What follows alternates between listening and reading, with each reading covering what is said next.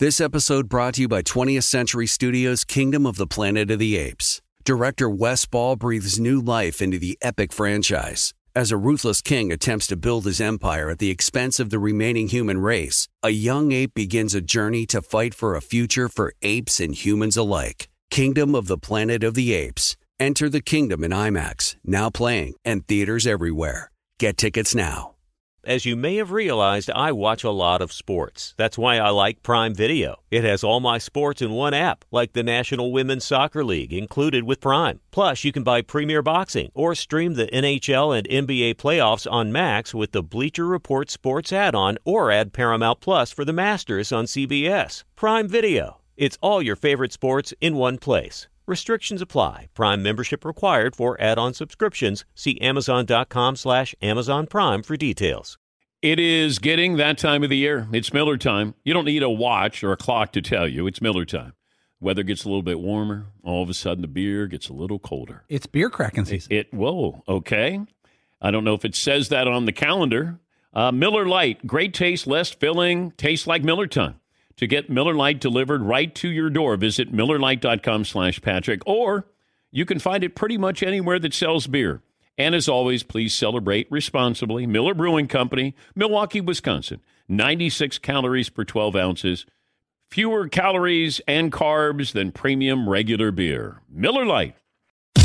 You are listening to The Dan Patrick Show on Fox Sports Radio. This award nominated program brought to you by Mercedes Benz. Innovation runs in the family, intelligence runs in the family, extraordinary runs in the family. Mercedes Benz range of SUVs. Every member waiting to impress. Learn more at MBUSA.com. Play of the day coming up. Stat of the day as always. I've been talking about this. How many players are scoring at least 30 points in games this year? 18 players scored 30 or more points on Sunday. That's the most 30 point games in one day in NBA history. That broke the record. And that record was set last month of 16.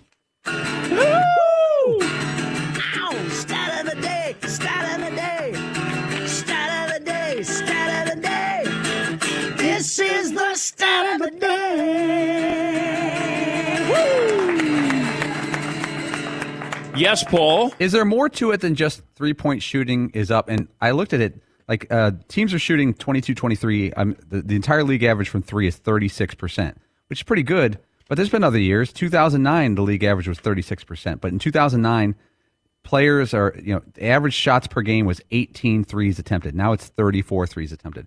But it's the past couple of years, it's been 32, 33, 34, But the percentage is better, isn't it? Not really. It, it's there's been good years and bad years. It's about the same. It's about 36, 35 and a half percent. But the attempts are way up. Okay. But you know, attempts were up a couple years ago. And, but why is this year different? It feels like there's something different about this year with overall scoring, and it's not just threes.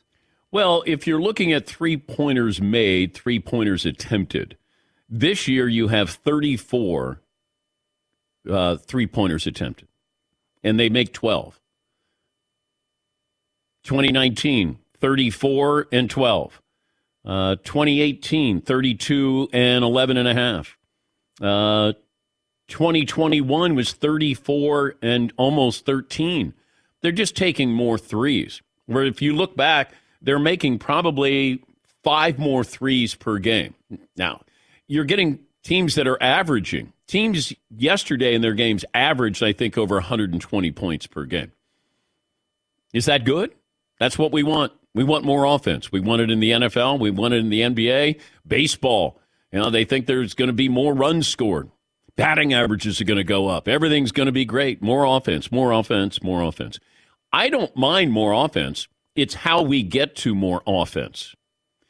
You know, you look back at hockey, the New Jersey Devils were really successful playing defense. They'd score a goal, and then they would, you know, depend on uh, Marty Brodeur just to play great defense, and that was it. And then they opened up hockey to get more scoring in there. Baseball. I'm going to throw it, you swing and hit a home run. That's baseball. Basketball. You're shooting threes. You take them, and, and it's the same. I don't know, it's not the same ratio, but if you look at the percentage of, you know, guys who are trying to swing for home runs hit a home run or strike out. I don't know if the percentage is anywhere near what you have with shooting threes in the NBA because they take them, and it doesn't mean that they're going to make them, but they continue to take them. Yeah, Paul. I found a couple stats that even says there people they're, we're taking shots l- deeper into the shot clock this year. So it's not like the game is running and gunning mm. and and up, but they're saying it's ball dominant guards are shooting more and the best players are shooting more. So like Luka Doncic is taking more shots per game than the best player on the Mavericks a decade ago was. And their math says this is uh, CBSSports.com is that since the better players are taking more shots, more of those shots are going in. There's not a balanced scoring on teams, which helps uh, overall scoring. By the way, the uh, Mavs and the Suns yesterday, this feels almost like WWE with uh, Devin Booker and Luka. That nobody, like they got in each other's faces, but nobody tried to break it up because they know they're not dumb enough to go, I'm going to throw a punch at you. It feels like there's some jabbing going on, there's some trash talk going on, and I love it.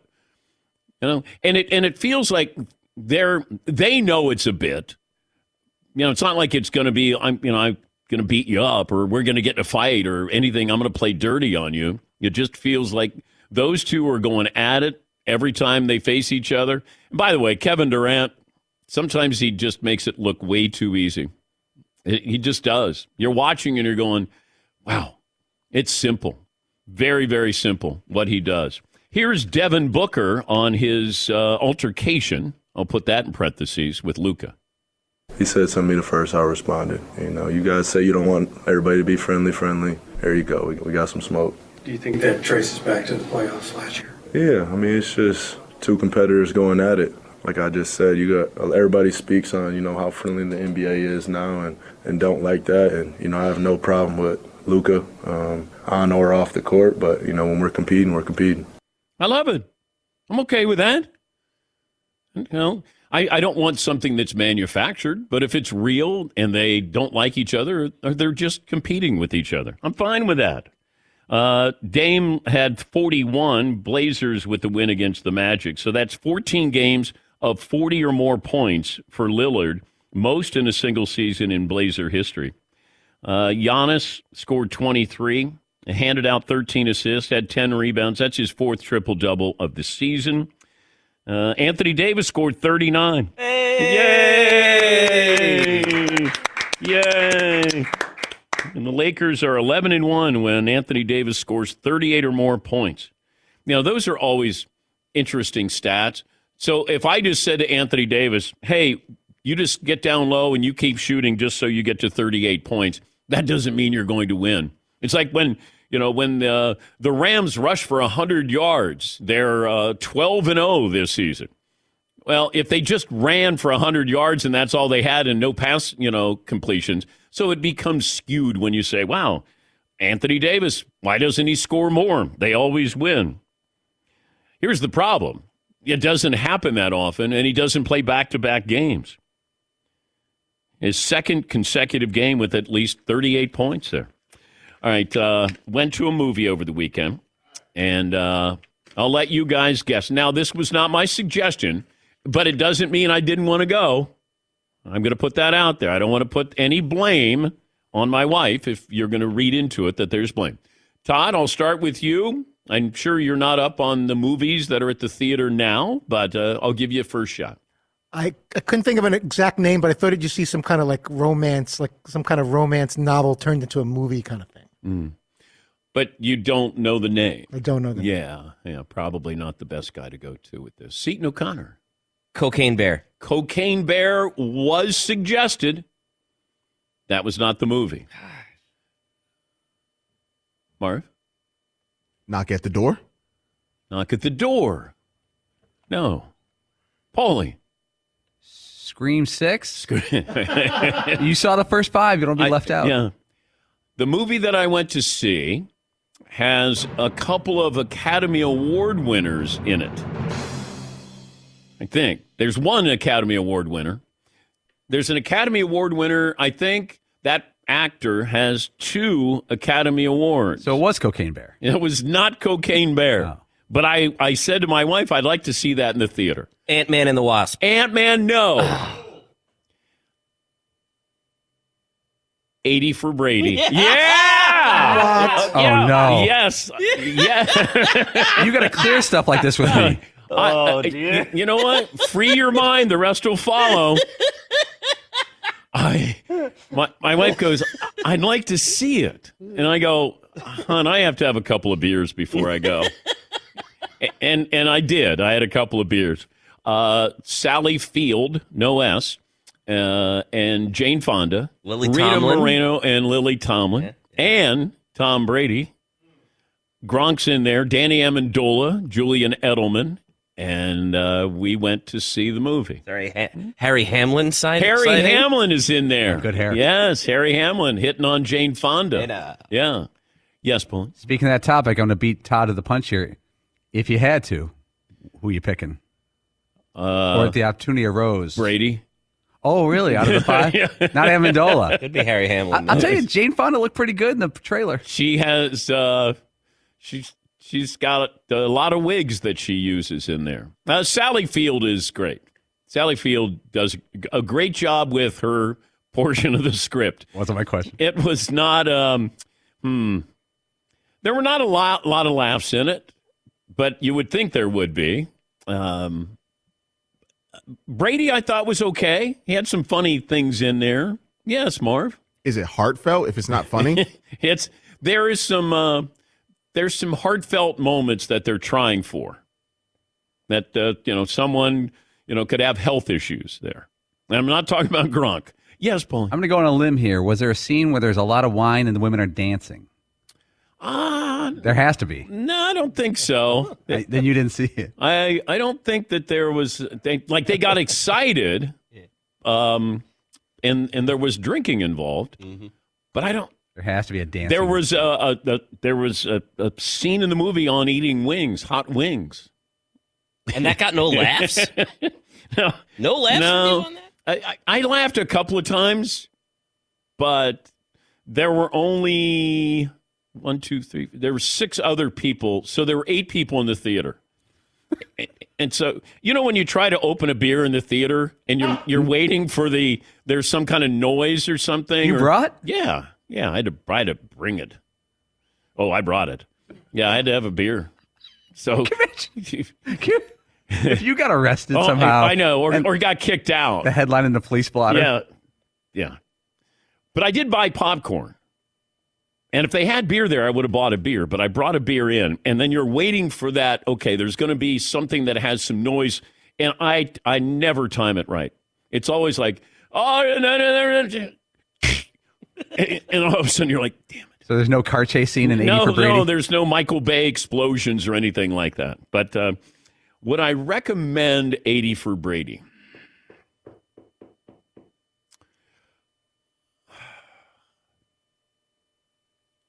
No. No. No. No. It got decent reviews on Rotten Tomatoes, just a touch above average. A movie that's doing very well, Creed 3, with Michael B. Jordan, who's been on our show, getting totally great reviews. How many movies have they made with the Rocky franchise? So there'd be Rocky 1 through 5, and then the modern Rocky Balboa would be the sixth. Mm-hmm. And then I think there's three, Three Creed movies, at least nine. Right? How many billions? Oh boy. Well, Yeah. the, the Creed movies are good. Yeah, they are. Yeah. Michael B. And I think he directs this one. Yeah. Yeah. Mm-hmm. But he's in pretty good shape. not as in good a shape as the guy he, he fights against. Oh, really? Yeah. Oh, that guy. No, that guy's. He looks like he could be a professional bodybuilder. We just watched uh, Rocky Four this weekend. Yeah. And let me tell you one thing about that movie. It wastes. Wait, are you just getting around to Rocky? Like, what made you go, hey, Rocky Four? I think we're Uh, ready for this. You know what? We usually do like a movie night at my house on Fridays, and what there are the two most painful conversations to have are what do you want to eat and what do you want to watch. And so we kind of set parameters sometimes where it's just like, uh, all right, uh, Creed is out, so just find a Rocky movie. You know what I mean? And then you just Oh. kind of pick the movie like that. Okay. Um, and so anyway, we watched Rocky Four, and that movie wastes no time whatsoever. It's only like ninety minutes long. You get in. I'm gonna spoiler alert. Um, you uh, Apollo dies. Rocky agrees to the fight you fighting doing? trains, and then they fight. And it's like that's it. They just there's no other conflict. There's no other like, well, I don't know, maybe I shouldn't do this or whatever. He has one fight with his wife and is like, all right, see, I'm going to Russia. Too soon, bro. That's it. Mm-hmm. I just appreciate that there's not. They didn't feel the need to drag it out to two hours. Yeah, Marv. And that workout montage, the Hearts on Fire. Oh, dude. It's almost as good as You're the Best Around from the Karate Kid. Yes. best. I don't know what this is going to do to help me win this fight, Yeah. but Hearts on Fire. so good. I love too that the lyrics are like, "You've taken the fight." You know, like it's literally a man against man. like it's exactly what's happening in the thing. it's a great montage, though. Mm. One of the old time montages. Oh, yeah. Movie history. Yeah, because it's like thirty minutes long. By the way, Academy Awards are next Sunday, aren't they? They are. Yeah. Uh, oh well, Top Gun Maverick will probably Well, s- clean sweep well, okay. because it saved the mu- movie It- it industry. did. apparently, It- Steven Spielberg came Oh, out and, and said Tom Cruise saved movie theaters. Saved them single handedly. That doesn't mean he's going to get the Academy Award. lifetime achievement. Yes, he should. Yes, Paulie. I think Tom Cruise saved him for Tom Cruise. As long as he keeps making movies that are blockbusters, he'll do well in the theaters. Ah, I think he does well outside the theaters. I think he does well with streaming his. I saw a stunt that he did. It's he drives a motorcycle and he's wearing a parachute. Yeah, he drives right off the cliff. That's actually him. Yeah. Wow. Man. Yes. How is that insured, or how is that approved? Well, I'm going to guess go to Tom and say, Tom, Yeah. do you approve this? yes, I do. Okay, go ahead. That's like one of the best parts of watching movies at home now is that you get all the add-ons when you rent it or whatever, and every Mission Impossible has making of the stunts, and they show him how he actually did all of these climbs, or he's hanging out of a plane or whatever. It's pretty awesome, He saved the movie industry. single-handedly. Yes, he did. with one yes, he crappy did. movie. Over. What? Oh, I'm sorry. Why? How can you say that? It wasn't cra- actually. It was. It was very entertaining. It just was, isn't Oscar worthy. It was a very entertaining movie. Yes, it was. Yeah, it was. Yeah. It was. It's exactly what I thought it was going to be, Yes. and I enjoyed. I appreciated that. I remember when we kept saying, when are they going to do a Top Gun sequel? And Paulie goes, I already got the script written. Paulie gave me the script. I went to see it, and he goes, and? I go, you nailed the script there, Verbatim, Paulie. like years ahead of time. yes, he did. That's exactly what it was. Yes, you had a beach scene, tossing the football, shirts are off. I Love mean, interest. Yeah, Sons come back. yeah, yeah. He comes back. He's the rebel. He's the maverick. He's got to jump back in the plane. Yeah, Save the day. Save the day. Love interest. Yeah. Oh, Yeah. Jennifer Connelly, I know. love interest. I loved his love interest. Yes, Paulie. That's probably Tom Cruise's genius, though. He gives the audiences what they want. It's like these Creed movies.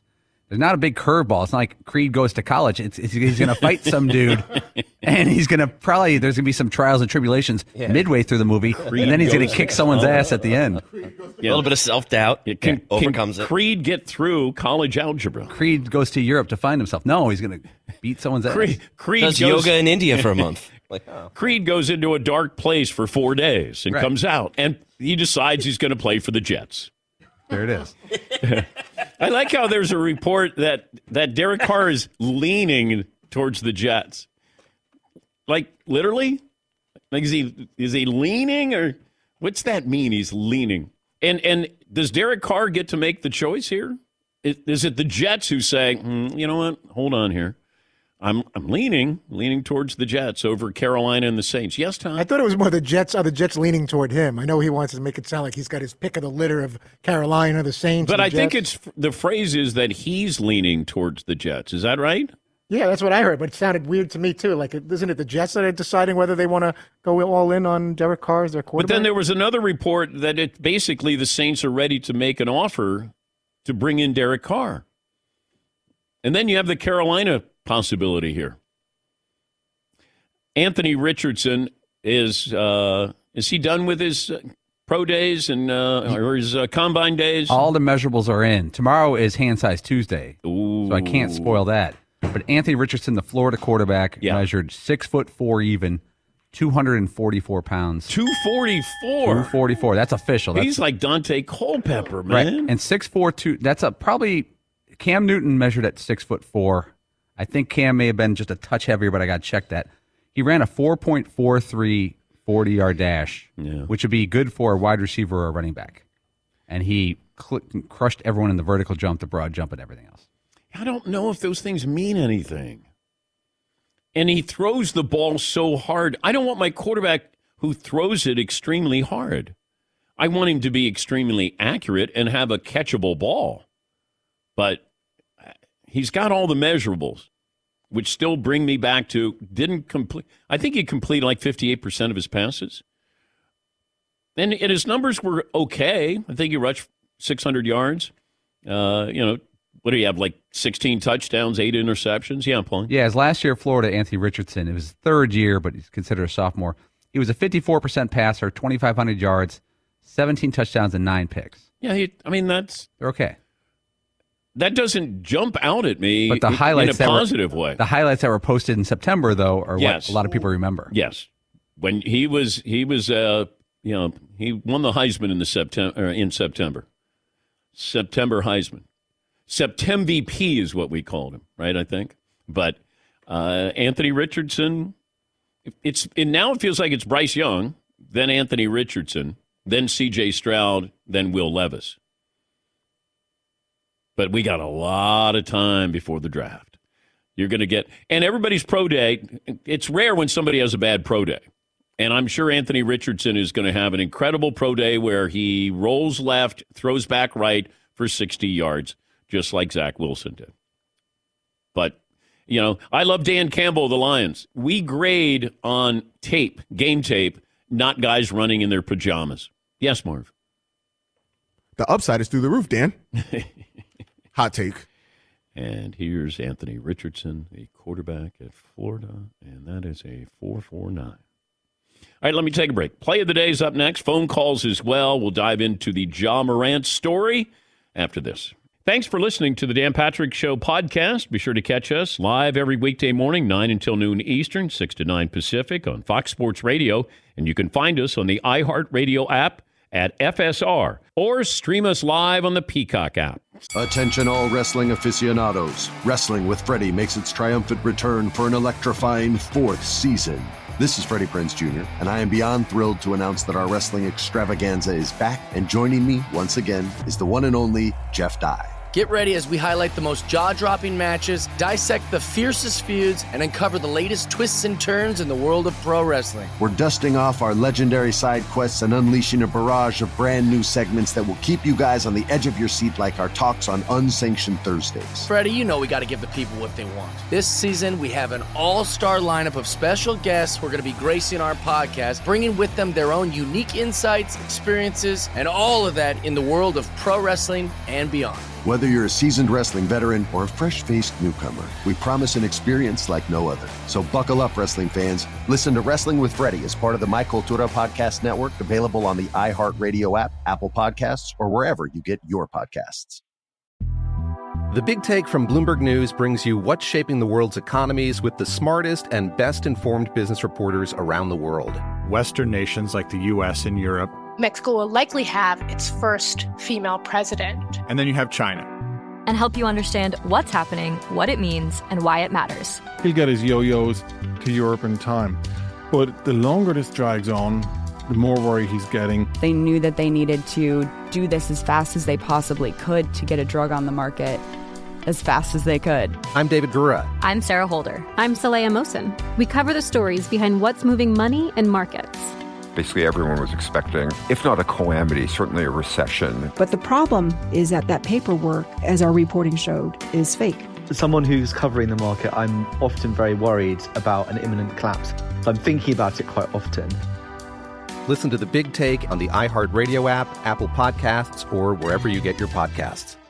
NFL Total Access, the podcast, is getting you ready for the 2024 NFL Draft. I'm your host, Andrew Levy, and I'll be delivering two shows a week to make sure you're caught up on the very latest NFL news, including every free agency move and how it changes the draft needs of your favorite team. Draft experts and talent scouts, mock drafts, and a few shock drafts, too. NFL Total Access, the podcast, is already on the clock on the iHeartRadio app, Apple Podcasts, or wherever you get your podcasts.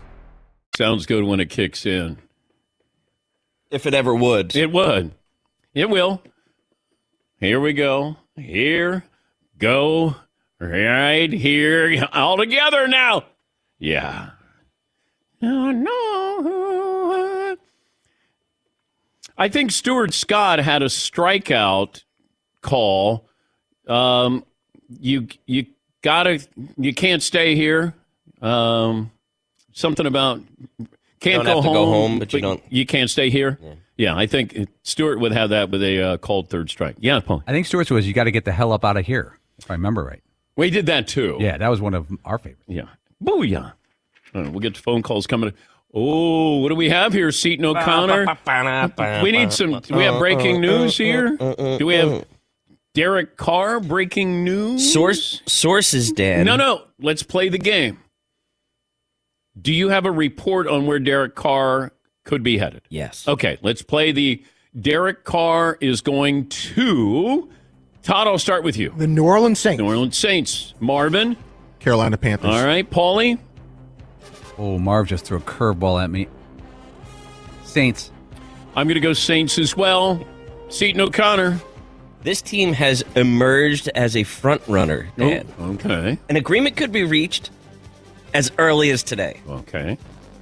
Not earlier than today. Not earlier than Okay. today, but maybe as soon as today. Okay. And the words closing in on a contract. Closing Yes. in. Your New Orleans Saints. Yay! Yeah, yay! Yay. Yay! I talked to um, uh, NFL scout and said, if I'm Derek Carr, I would take the easy way out and go to the NFC South and not go to the Jets. And I go, yeah, but if you win with the Jets, he goes, you're not going to. He's not going to win with the Jets right away. Yeah, Paul. Best starting quarterback today in the NFC South would be Desmond Ridder with the Falcons, Derek Carr with the Saints, the Panthers. I guess it's it's technically Sam Darnold. Still, Yeah, or the Tampa Bay Buccaneers with Kyle Trask. Trask. Derek Carr may be the best quarterback in this conference Oh, he is. instantaneously. Oh yeah, absolutely. yeah. But if he had gone to the Jets, he could be a first ballot Hall of Famer, according to the Jets. All right, so he's they're they're closing in on on Derek Carr with the Saints. As early as today. All right. But there was a report earlier where he's leaning towards the Jets. Is that right? Or were the Jets leaning towards him? I can't get. I he's leaning away from the Jets, isn't he? Todd, is Dan Orlovsky going to join us? He is. Uh, we should be hearing from him in the next few minutes or so. Okay. Gosh, and he left where he had uh what it was Russell Wilson, uh Patrick, Patrick Mahomes, Mahomes. Justin Herbert, Yeah. and now look at the other names he's with. Yeah. Hey, he No look- offense. Yeah, he looks around. He's like, "I'm the man in the NFC South." My conference. Yeah. Who's who's the man? I'm the man. My conference. Yeah. Stat of the day brought to you by Panini America, the official trading cards of the Dan Patrick Show. We mentioned earlier, 18 players have scored uh, scored 30 or more points on Sunday, the most 30 point games in one day in NBA history, breaking a record that stood uh, stood for a long, long time. It was set last month, and uh, feels like uh, come on down, everybody gets 30 at least. And I can't can't blame all of this on the Houston Rockets or the San Antonio Spurs because they're usually coughing up. Certainly, the Rockets a big game. All right, uh, we'll talk to Orlovsky coming up. Uh, Sean in Florida. While we wait, best and worst of the weekend, Sean. Hey, good afternoon, Dan and Danettes. Uh, six five one eighty five. Um, just a shout out real quick. It's a good uh, good month to be a Florida quarterback. Kyle Trask is going to take over that NFC South. But anyways, best and best of the weekend. Um, all wrapped around a little hate of Draymond Green, but Anthony Davis went off for 39 on him. He averages a double double against Draymond Green because uh, Draymond's trash. And then uh, Chris Rock in the special also made fun of Draymond. So I thought that was pretty. All right. Well, thank you, Sean. Yeah, I think there's a few people who aren't afraid of Draymond Green. I mean, Russell Westbrook's not going to take a jumper, but Draymond's not locking people down. Hasn't locked people down in a while. Joe in Myrtle Beach. Hi, Joe. What's on your mind? EP, first time, long time, uh, 5'10", 175. I'm going to share my, uh, I'm going to go worse than best. Uh, worst of the weekend. Uh, got a vasectomy uh, end of the last week. Uh, best of the weekend, I've opened a 24 Wait a hour. minute. Wait a minute. Wait a minute. How was the process of getting a vasectomy? You know, it wasn't too bad. Uh, one day of ice, uh, rest and recovery. Didn't keep the, kept the kids off of me. Okay. Um, but no, the process went well. It was uh, stayed awake for it. Had uh, good conversations with the doctor. I was kind of unsure if I should be looking at him in the eyes or not. um, but they yeah. but they numb you. Uh yeah, it's like uh it's I mean, it's like getting a uh, a shot in your arm, but it's in a little different uh, sensitive area. When uh, when can you resume relations? Uh this is the dumb part. Is they uh, they say nothing more than 10 pounds for 7 to 14 days, but hey, get back on the train after 5. Okay. All right. Uh, your best your best of the weekend was what? Uh, I opened a 24-hour amusement park. In Myrtle Beach? Yeah, yeah. It's um I, I think the only person that's allowed to come is my wife, but um you know, I think Tyler took my call. He asked if he could join next time he comes to Myrtle. I think he's got to sign a waiver or two. I Joe, are you still under medication? No, I'm not under medication Oh, anymore, Dan. Okay. All right. I just wanted to make sure there. But uh, good luck there, Joe. Uh, sounds like a lot going on there. Dan Orlovsky of the Mothership, ESPN football analyst. You can watch him on NFL Live weekdays at 4. You're like a smooth segue from a vasectomy to Dan Orlovsky, who joins us on the program, who has who has a lot of kids. Dan, uh, good morning. Also a vasectomy. I do have a lot of kids. Oh, you did do a vasectomy. Yeah, yeah. Tr- funny story, Dan. So, good morning. Great to be with you. We had we have my wife and I have triplet sons. They're 11 right now. So we have three boys. We had the three boys. We had gotten to like they were three and a half years old. Just about. You could imagine having triplets, three and a half years. What that span of time was like. We had just like traveled with them and done it easily. They had just become like out of diapers, all that stuff. And I was like, yo, we made it. And my wife and I had kind of agreed, all right, we're not going to have another kid because our big fear was a fourth boy. And then you're always the boy of the triplets. You're the brother of the triplets.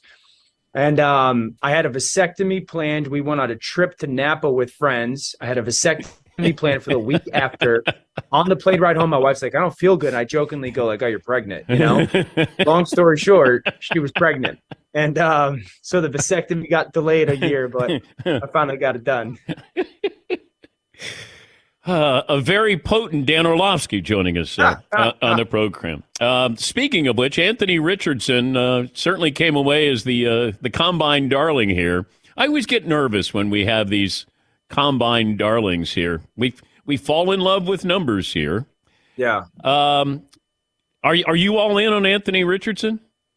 Yeah, I have been honestly since the first game of his that I called in college football, Dan. Like I called one of his first games in college football at Florida, and I just remember being on air going, "Why is he not the starting quarterback?" Yes. You, you know, and and these coaches like Dan Mullen, I have tremendous amount of respect for with the with the transfer stuff that goes on in the NIL. It's such a delicate balance of trying to what quarterback. It's no longer just play the bet. Like I feel like these they got to massage all these situations so much. So, um, but every game I called of his, I was always just like, this kid is so super talented. And then the more you heard about him, how intelligent he is, how hard he works, the character, all that stuff. And I just think of kind of taking a quarterback in the draft we know is, you know, good luck, roll the dice type of thing. If you're rolling the dice, if you're taking your chance, you, you're big, you're fast, you're strong, you're powerful, you're a natural thrower, you have great intelligence, you work really hard, you've got good leadership skills and good character. Where it, where is the glaring oh my gosh he might fail? And I would I would say this about him. Um everyone talks about the completion percentage, right? 53% if we broke it down, I did this for Josh Allen when he's coming out because I thought that was a crock of crap as well. This is like two more completions a game. He's at like 61% completion percentage. Two completions a game. We're talking a throwaway. We're talking a missed check down. We're not talking these glaring issues. At least I don't see. And while I understand the combine pause on the numbers, we can't take it for granted either. I mean, what he is, is incredibly talented. Okay, but you say this, and you're you're going to look at Josh Allen, but you're also using the same kind of comparison with Anthony Richardson. Anthony Richardson plays for Florida in the SEC, and Josh Allen lost all of his receivers there that last year when he was at Wyoming. So I I can't I can't buy into those comparisons between the two. Florida had very little talent this year. I mean, I'm not. Well, they didn't have wanna- Wyoming talent. They had better talent than Wyoming did. Josh lost his receivers after his, his junior year there. It was, but but I mean, th- this is a kid who one new coaching staff with Billy Napier, two, um, so he's learning a new system. Two, their number one receiver was, uh, uh, I think he was the transfer from Arizona State. He's not going to go play in the NFL, or unlikely. I mean, he, I don't think he has a single offensive. I don't think Anthony Richardson had a single offensive player, um, skill wise, outside of ETN's little brother that is going to be an NFL player. Well, we know Josh Allen didn't have that. Correct. But Josh Allen wasn't playing against um, Tennessee and Alabama and and Georgia and I mean Josh Allen wasn't playing against those guys either. So that's my like that's that, that- well I understand that we're talking uh, uh, you know like having very little help in the SEC conference. Okay. But you see that the, his player comp is Josh Allen? That's for me, yes, because that's where I think the, the the path is. Like that's Okay. where every and I think Josh. Well, what I liked about Josh coming out of school was Josh was a very loose thrower. Like it wasn't tight. That's why I keep saying he's a very natural thrower. Like you know it, Dan. You better watch a guy pick up a ball and throw. Yeah, he was born to do that. I think Anthony has that natural throwing motion. Okay, who takes him? Who should take him? If you were advising, you would say, this team, take him. Yeah, I, I'll give you three. Um, I think Indy, Houston, and Carolina should very much so be entertaining him, taking him. Hmm. I, I, Dan, I said this this morning on Get Up. If you're an AFC team and you don't have a really, really, really good quarterback, what are your chances in the next eight years? With Patrick, Josh, Joe, Justin Herbert, Trevor Lawrence. I mean, what are your chances with those teams? You got those are five. I'm not even putting two, what Tua becomes. Lamar? Lamar situation. So if you're if you're Indian, you're Houston, you're sitting there going, if we don't have a really good player that is physically talented and can go toe to toe with those guys, what are our chances? No matter what our roster is. And then Carolina, just because I think I could put any of these quarterbacks in Carolina, Dan. I just think it's a tremendous situation. It's the best situation for a rookie quarterback to go into this year. So I could put any guy at that spot. Would you take Richardson over Bryce Young? I wouldn't. I if if I was the general manager, I wouldn't. I think Bryce is a uniquely skilled player that has all, all the attributes that you look for. Like I think Bryce, the only way Bryce doesn't become a very good pro is because he can't can't hold up.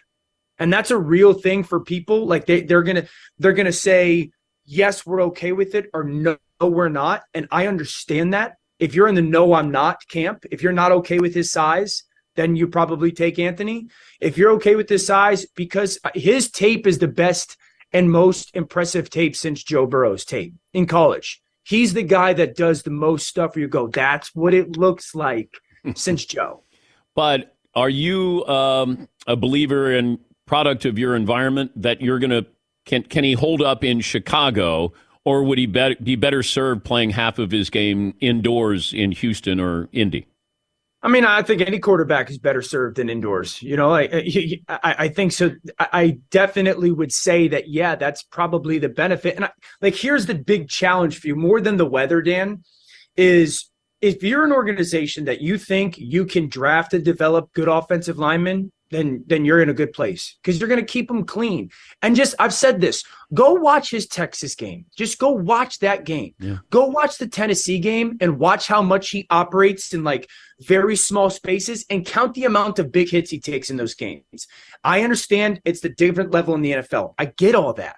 But just watch him move.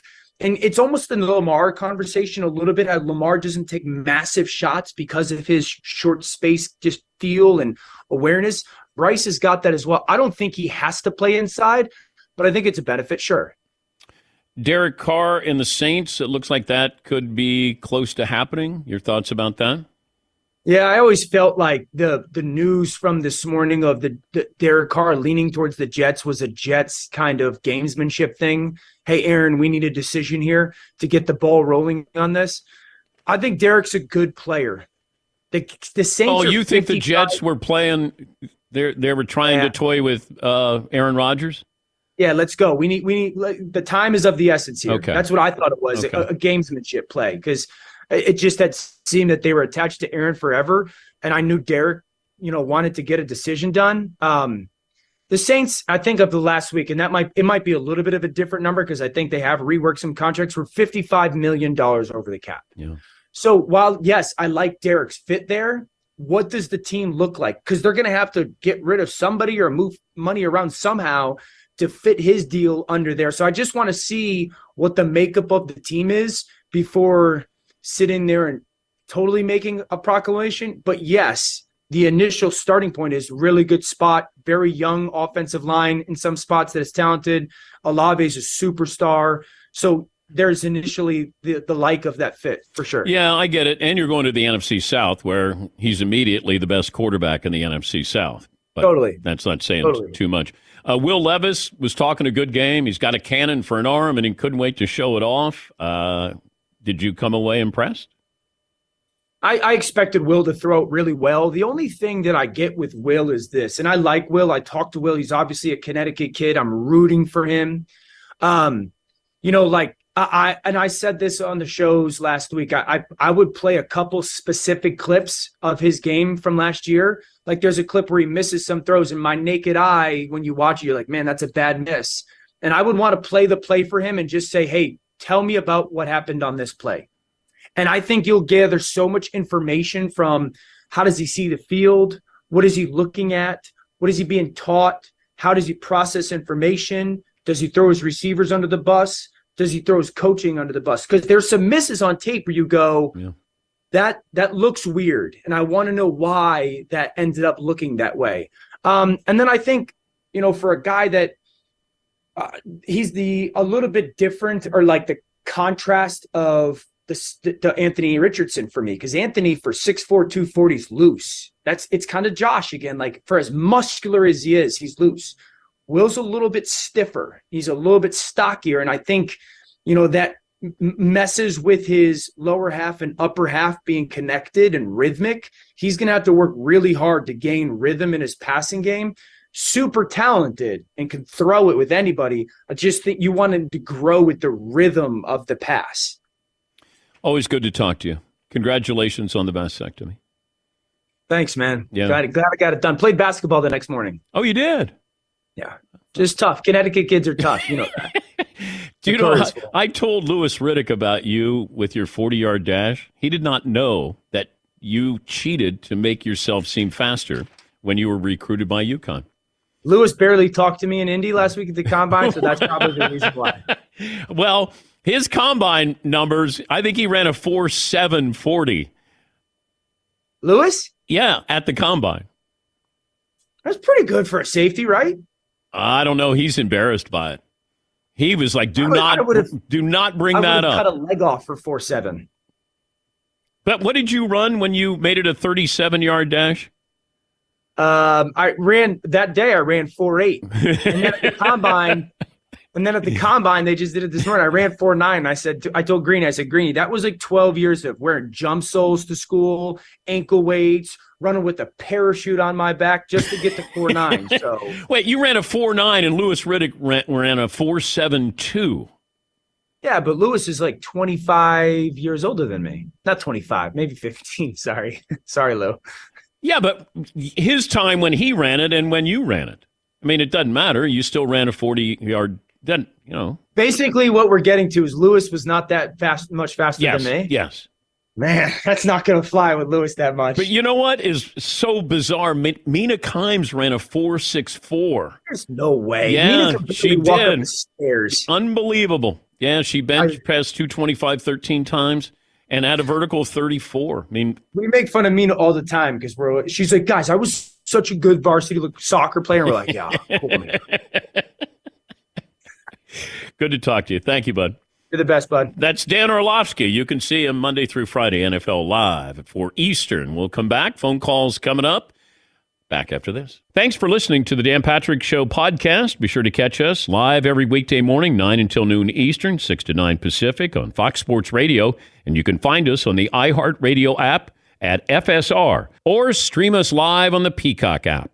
Hey, it's Ben, host of the fifth hour with Ben Maller. It would mean a lot to have you join us on our weekly auditory journey. You're asking, what in God's name is the fifth hour?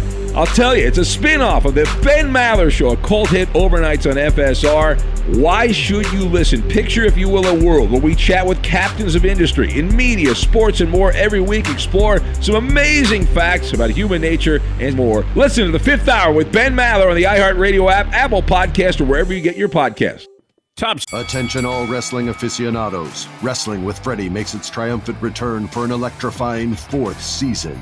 This is Freddie Prinze Jr., and I am beyond thrilled to announce that our wrestling extravaganza is back, and joining me once again is the one and only Jeff Dye. Get ready as we highlight the most jaw dropping matches, dissect the fiercest feuds, and uncover the latest twists and turns in the world of pro wrestling. We're dusting off our legendary side quests and unleashing a barrage of brand new segments that will keep you guys on the edge of your seat like our talks on Unsanctioned Thursdays. Freddie, you know we got to give the people what they want. This season, we have an all star lineup of special guests who are going to be gracing our podcast, bringing with them their own unique insights, experiences, and all of that in the world of pro wrestling and beyond. Whether you're a seasoned wrestling veteran or a fresh faced newcomer, we promise an experience like no other. So buckle up, wrestling fans. Listen to Wrestling with Freddie as part of the My Cultura Podcast Network, available on the iHeartRadio app, Apple Podcasts, or wherever you get your podcasts.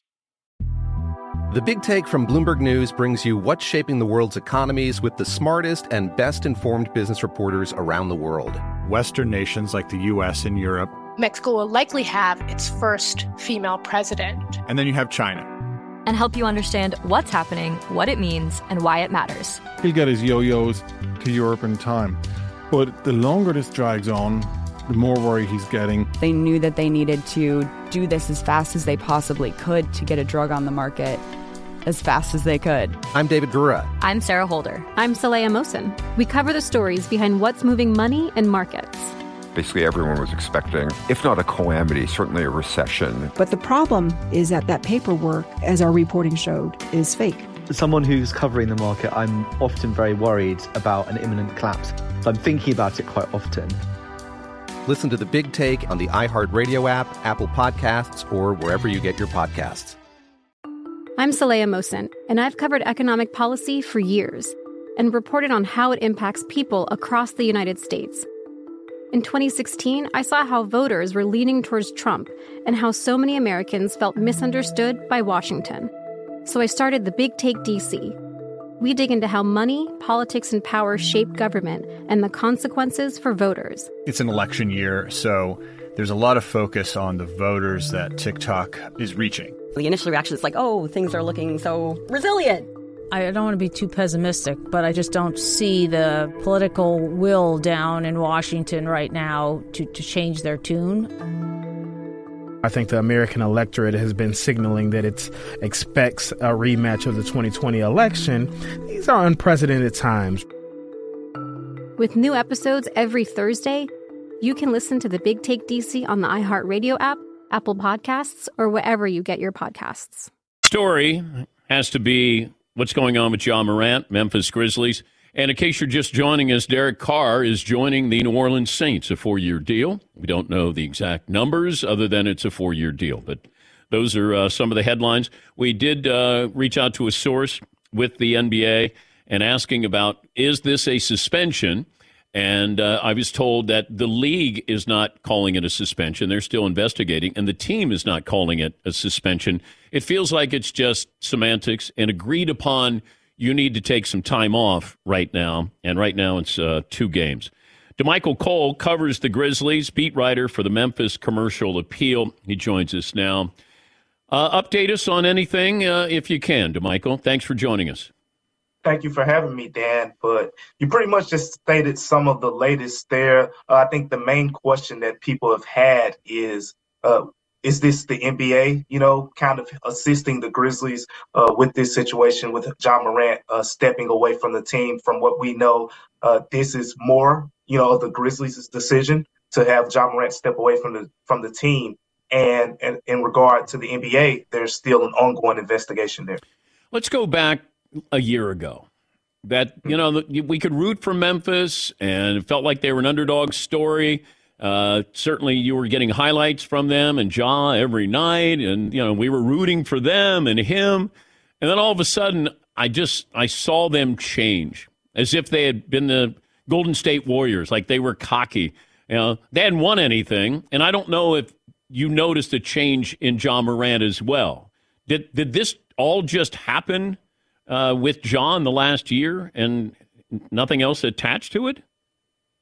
Brighter lights, Dan. Uh, just just brighter lights. I mean, you know, covering the Grizzlies over the past two seasons, from a personality perspective, from Ja and the team, uh, this is who he's been. This is who the team been in terms of you know playing with that you know that flamboyant style, you know that that that confidence, you know all the alley oops, all of the you know the trash talking. They were trash talking everyone last season the same way that they are this season. But last season they were the darlings, right? They were this up and coming team. Wow, they're not afraid of the Warriors. They're not afraid of this team. They're not afraid of Kevin Durant. But then this year it's like, what have these guys done? Like, why are they talking? So so it's it's kind of a different perspective of how people view the Grizzlies. But getting back to more in the case of Ja Morant, uh, this is he he kind of is a is a different type of person, Dan. He in a way, you know, with all the social media things that he does, he prides himself on being one of the few athletes. This is something he said. He prides himself on being one of the few athletes who will show you his real life. You know, he he doesn't hide the fact that he'll go out sometimes late at night. But guess what? He'll let you know that he's going to get up early that next morning, you know, to get back in the gym and things like that. So this is this is no secret, you know, uh, to to us uh, on who he has been. But it's more of the you know the outside antics and some of those things kind of accumulating to the point where now everyone's saying, "Ja, you know, you have to take a step back." How did he get a gun in Denver? Why did he have a gun in Denver? So from what we've heard, Dan, uh, there's been no, you know, confirmation on whether it was his gun, whether it was an actual, you know, gun at all. So uh, that is part of the NBA's ongoing investigation. From what I've been told, that's one of the things uh, that you know is being, you know, heavily looked at uh, according to you know the NBA rules. Uh, the NBA rules prohibits you know guns, you know, in locker rooms, on team planes, and and around team facilities. So if that is the case, you know, there could be some heavy punishment coming along the lines. But again, from what we've heard up to this point, there is no indication uh, on if or if it isn't, you know, a gun. Are these? Is this all just a coincidence that all this has happened with Ja or with his guys this past year? Like nothing else was happening off the court with Ja Morant prior to a run in at the mall, uh, playing pickup with a kid at his at his house. Uh, you know, his his boys pointing a you know a laser uh, light or whatever at the Pacers. I mean, this just this is new. All this stuff is just happening now.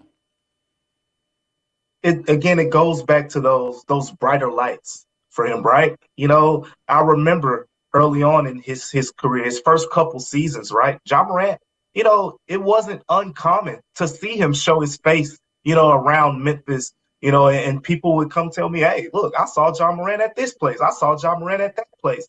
But he he has a little bit of a different light on him now, Dan. And again, that's where we go back to he's 23 years old. He has the weight, you know, of of the Grizzlies franchise on his shoulder. He is arguably you know, the biggest athlete to come through, you know, the city of Memphis up to this point. And He's one of the faces of the NBA. He's one of the faces of Nike. He is the face of Powerade, you know, at this point. And then there's Hulu, Body Armor, so so much more at stake here. So I think what we're seeing is there are a lot of warnings issued out. Dan, you know, Ja, be careful. Ja, be careful. And now it's to the point he has so much more on the line. Uh, you're seeing you know these situations where you know there's things are being reported more on you know intensively and things like that so uh, that's where we are right now and it's it's simple you know yes he's only 23 and you know he's only been in the league four years but Ja Morant has a contract that could be worth more than $230 million next season. Yeah. He has a, a sneaker deal with Nike that will, you know, a sneaker that debuts in April. So he has a lot to weigh here. And that's why all of this heat is coming right now because he simply has too much to gain and a whole lot to lose. What role does his dad play? He's he's always there, uh, certainly at the home games. Yeah, he, he's there on the road too. His his dad is is there everywhere, and was his dad in Denver? I'm not sure if his dad was in Denver, but I mean, he, I will say earlier this season, you know, he was there in Denver. He was in LA uh, when they went on the road earlier this season. And pretty much he goes to the majority of the away games. So the thing about his dad is they have a great relationship, as you know, most people uh, can see. And he does challenge Ja. You know, Ja will tell you know anyone that his dad is his biggest critic. His dad is, you know, his biggest hater sometimes. And what I've gathered, you know, just from talking to T over the years, you know, he, he challenges Ja in in ways, but you know, sometimes people question, you know, uh, if if T is you know, saying some of the right things to Ja. And, you know, from the conversations I've had with the people around them, uh, T does seem like he's, you know, telling Ja, you know, hey, you know, you, you know what's at stake here right now. But, you know, Ja Morant, again, he does have, you know, mind of his own. And sometimes, you know, that seems to be the case when, you know, he, he does things that uh, kind of fall back on into his hands sometimes. You got a big story on your hands there. Damichael, thank you for joining us. Appreciate you, Dan. No problem. That's uh, Damichael Cole. He covers the Grizzlies, a beat writer, Memphis Commercial Appeal. Well, that'd be an interesting story if Dad was in Denver with him. Yeah, see. Yeah, the thing I've been thinking about though with T Morant is because he's getting a lot of criticism here yeah. about is he too much of uh, his son's friend and yeah. not being his father. But you know, I, we can't forget that T Morant also did well enough to get Ja to this point as a father, right? Yeah. So, oh, so I, I can give him credit, but then also, you know, this is when it is really important to understand with the bright lights and the money yeah. and, and everything that comes. Now is when you need guidance. I, I'm sure that you got it when you were growing up and uh, helped him get to this point. Now is what this is the guidance that's most important. I mean, maybe we're reading a little too much into a guy sitting courtside. You know. Well, I'm I'm going by what uh, guys who cover the NBA, Stephen A. Smith, uh, Jay Williams. You know, these guys are around the league, and you know, I'm I'm listening to what they're telling me about the relationship. And you get to the point where now your son's the breadwinner. Do you look at him differently? Does he look at you differently? And I don't know that, but I think I think you have to ask these questions because what's at stake? You know, this wasn't something that was silly. This was something that was could have been very, very serious. And that's why you have to ask these serious questions. Before it becomes serious, now you have to ask those questions. And his father and his mother did a great job. You know, they raised him. He had a chip on his shoulder. Nobody wanted to give him a scholarship. Got a scholarship. And, and then I wondered if he had the outside shot to be a star in the NBA. Proved me wrong. But these are things on the court he can take care of.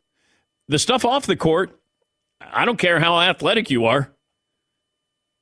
You got to be smart. And he hasn't been smart. But you're only 23. Yeah, Paul. I know it's apples and oranges with the accusations and not comparing the two guys, but if you look at Michael Vick, Michael Vick was the most popular most popular player in almost all sports, but definitely in football. And I wonder if Michael had gotten in trouble for something smaller a couple years before the whole dogfighting thing broke. Would that have been a chance for him to get away from that. But I don't think he looked at dogfighting the way we look at dogfighting. He grew up in a culture, and and and Mike explained that. You once again, I went to prison with Michael when he with Tony Dungy, and he was proselytizing with these inmates. He was telling them, "Hey, don't do what I did." He was he was trying to have them have some kind of uh, you know, awake awakening here. But in his mind, Mike didn't look at he didn't look at dogs the way we look at dogs. Like this was a sport that he grew up with. Of course, it's wrong, and he went to prison for it. And and he has you know since regretted that, and and certainly uh, done a lot of things to try to help with the, the dog community. Even had to ask permission to be able to have a dog for his kids. And I I just think you get to that point. It's different than if you said that Ja Morant grew up in this environment. Then okay, I understand that you you could be there with your guys, or everybody carries a gun. Uh, you know, Jalen Rose, who I have great respect for. Jalen on the broadcast said, "Look, I've been there. But Jalen didn't have a father growing up, came from inner city Detroit, and he said, Look, there are people who wanted to kill me. And I'm there with the gun. You know, I'm I'm that kid. And the and the you know, lights are brighter on you. But he eventually got out of that. And he realized that if I'm I stay in this world, I'm not going to survive or I'm not going to succeed. And that's what Ja Morant has to understand is somebody who will tell him when he's wrong. And hopefully his dad has his ear or he'll listen to that. Because if not, this is going to be a cautionary tale. And that's why I'm not condemning him. He did something stupid. We've all been stupid when we're young. But you can make you you can do something positive here. Let's do it before something happens. And it, somebody who covers the NBA said last night, if I know you have a gun, that's one thing. But if you show me you have a gun, it means something different. It's a different language to different people in different communities. And Ja Morant showing he's got a gun on Instagram live is just irresponsible. But it could be worse. It could be something where somebody gets shot. And that's that's the thing I think most people are because he he's a story to root for. Really is. But he's not helping his story at all. Yeah, Marv. Yeah, I think that uh, investing in security is just so important because obviously he is a target, or you know most professional athletes are. But I think that can just save you so many problems. You've seen that over and over again with different athletes carrying guns and shooting guns and things like that. I think security higher just, security right. if you go to Denver and you're going out. Hire a driver if you're going out. Those are things that you have the money and and and then they can be the people who are going to protect you if if you need that. But you don't if you're going to a strip club and you got a gun. Why are you going to the strip club? Like why do you need to carry a gun in Denver? Those are the questions I would certainly love answers to. How'd you get the gun in Denver? Did you take the gun to Denver? Was your dad with you in like you just kind of shake your head. Yeah, more. I think actually this might be the wake up call because of all the publicity this is getting. And look, he's probably getting talked to from Nike, Under Armour, you know, not Nike, not Under Armour, but uh Powerade Yeah. and all those other sponsors Yeah. that are just right But there is for he him. listening? Is he? That's what matters the most. Is I'm going to listen to you. Uh, Like who is who's he going to? They can talk to him, but is he listening? And that's what my fear would be with this. Is maybe you think you're smarter than what you are. Hey, I got money. You know, I can I can figure my way out of these things. Nike's got a shoe coming out April first. His shoe. People got a lot of money invested in him, and you're the face of the franchise. And I get it. There's pressure that goes along with it, but you're going to release pressure. I don't need you to have a gun on Instagram going live at a strip club with your shirt off. How about we do Pilates? How about we do, uh, you know, spin? Something. Yes, Paul. If you go back to when we had Johnny Manziel on right before the draft, remember he was a fun guy in college, all the party videos and stuff. You talked to him about this kind of stuff, and you, I can remember all his answers to you. Dan, that was my past. I'm ready to get focused on being a, a new man, going to Cleveland, doing the right thing. I'm about being a fresh. He said all the right things to us. And you go back and watch that interview, you're like, wow, Johnny Manziel, he's totally grown up. He told us what we wanted to hear. He did. He did For that 20 minutes. and he did that to teams as well. Johnny Manziel was smart enough to understand. I'll tell you exactly what you want to hear, but he kept thinking he was smarter than everybody. And I remember we had somebody reached out to uh, one of Johnny's friends to help him. I had Ryan Leaf reach out to him, and he would not accept any help. And I said, You're going to be at 26, it's going to be over. And it was. And nobody cares about Johnny Manziel. Yes, because most of his supporters were like, "Well, what trouble has he ever gotten in?" You know, he re- he hadn't gotten in any trouble. He hadn't gone. So there was a there was very much a mixed conversation around does this kid have a problem or not? You know, Well, he had a party problem that we found out later. That that he he did not put in the time at all. And then when he got to Cleveland, he didn't put in the time. He didn't put in the effort. He thought he's Johnny Manziel. I'll figure this out. Now, they're apples to oranges there because Johnny Manziel didn't carry a gun. Uh, he wasn't pointing a laser. His buddies, I mean, that we know of, but he wasn't doing some of these stupid things. He was doing other stupid things like, hey, I need a weekend off. Can I go to Vegas? And he goes to Vegas. Like, there's a red flag right there. That ain't my quarterback. But it's a cautionary tale. It just is.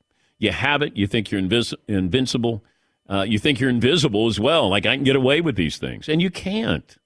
It catches up with you at some point. It does. Yeah, Mark. Yeah, best best case scenario is that this is just a turning point. Hopefully. In in ten years, man, I was just you know I was wild at twenty three. I'll take in two years. Like when he's 25, I hope he goes, man, you know what? I didn't realize it. Or I, I thought I could get away with this. Or, you know, whatever his rationale is going to be. Maybe he just says, I don't know what I was thinking. And maybe that's probably what's going on. I don't know what I'm thinking. Yeah, more. And I think uh, professional athletes sometimes we feel like they're dogs, like in age wise, like you're 23, you, you have to mature. But he's only 23. I know he's doing something incredibly stupid, but he's really got to, uh, you know, grow up. Hopefully, this will be the turning point. I believe in Ja. Well, I don't know him, but I, I hope others know. You know, that's, I think we met him once and he was nice. but that's oh, wishful thinking from my part. I don't know him either. Well, no, because uh, I think it was Jalen Rose who says, "I know that he'll he'll come back from this." We don't know that. We can hope that he does, but we don't know that. Thanks for listening to the Dan Patrick Show podcast. Be sure to catch us live every weekday morning, 9 until noon Eastern, 6 to 9 Pacific on Fox Sports Radio. And you can find us on the iHeartRadio app at FSR or stream us live on the Peacock app. It's Freddie Prinze Jr. and Jeff Dye back in the ring. Wrestling with Freddie makes its triumphant return for an electrifying fourth season. Hey, Jeff. Are you ready to rumble our way into an all new season of Wrestling with Freddie? You better believe I have. I've been practicing my body slams, and I'm jacked. All right, don't go injuring yourself now. We'll be highlighting the best stories and matches of the week in wrestling from AEW, WWE, and have one on one talks with the best talents in the world of pro wrestling. Listen to Wrestling with Freddie on the iHeartRadio app, Apple Podcasts, or wherever you get your podcasts. What's up, everybody? This is Stephen A. Smith, host of the Stephen A. Smith Show podcast. Tune in every Monday, Wednesday, and Friday at the very least as I bring you all new episodes that feature the biggest headlines in the world of sports, pop culture, business, and I answer your phone calls and respond to your tweets. You'll hear my unfiltered opinions and straight shooter interviews with top celebrities and game changers. All that and more. So listen to the Stephen A. Smith Show podcast on the iHeartRadio app, Apple Podcast, or wherever you get your podcast. I'm Hannah Storm, and my new podcast, NBA DNA with Hannah Storm, chronicles my six decades in professional basketball. From growing up in the sport to becoming one of sports TV's first female broadcasters. Join me as I dig deep into the game's history, unearth some wild stories, and talk to my friends from the world of basketball, from Dr. J to Charles Barkley. It's been a wild ride, and now I get to take you with me. Listen to NBA DNA with Hannah Storm on the iHeartRadio app, Apple Podcasts, or wherever you get your podcasts.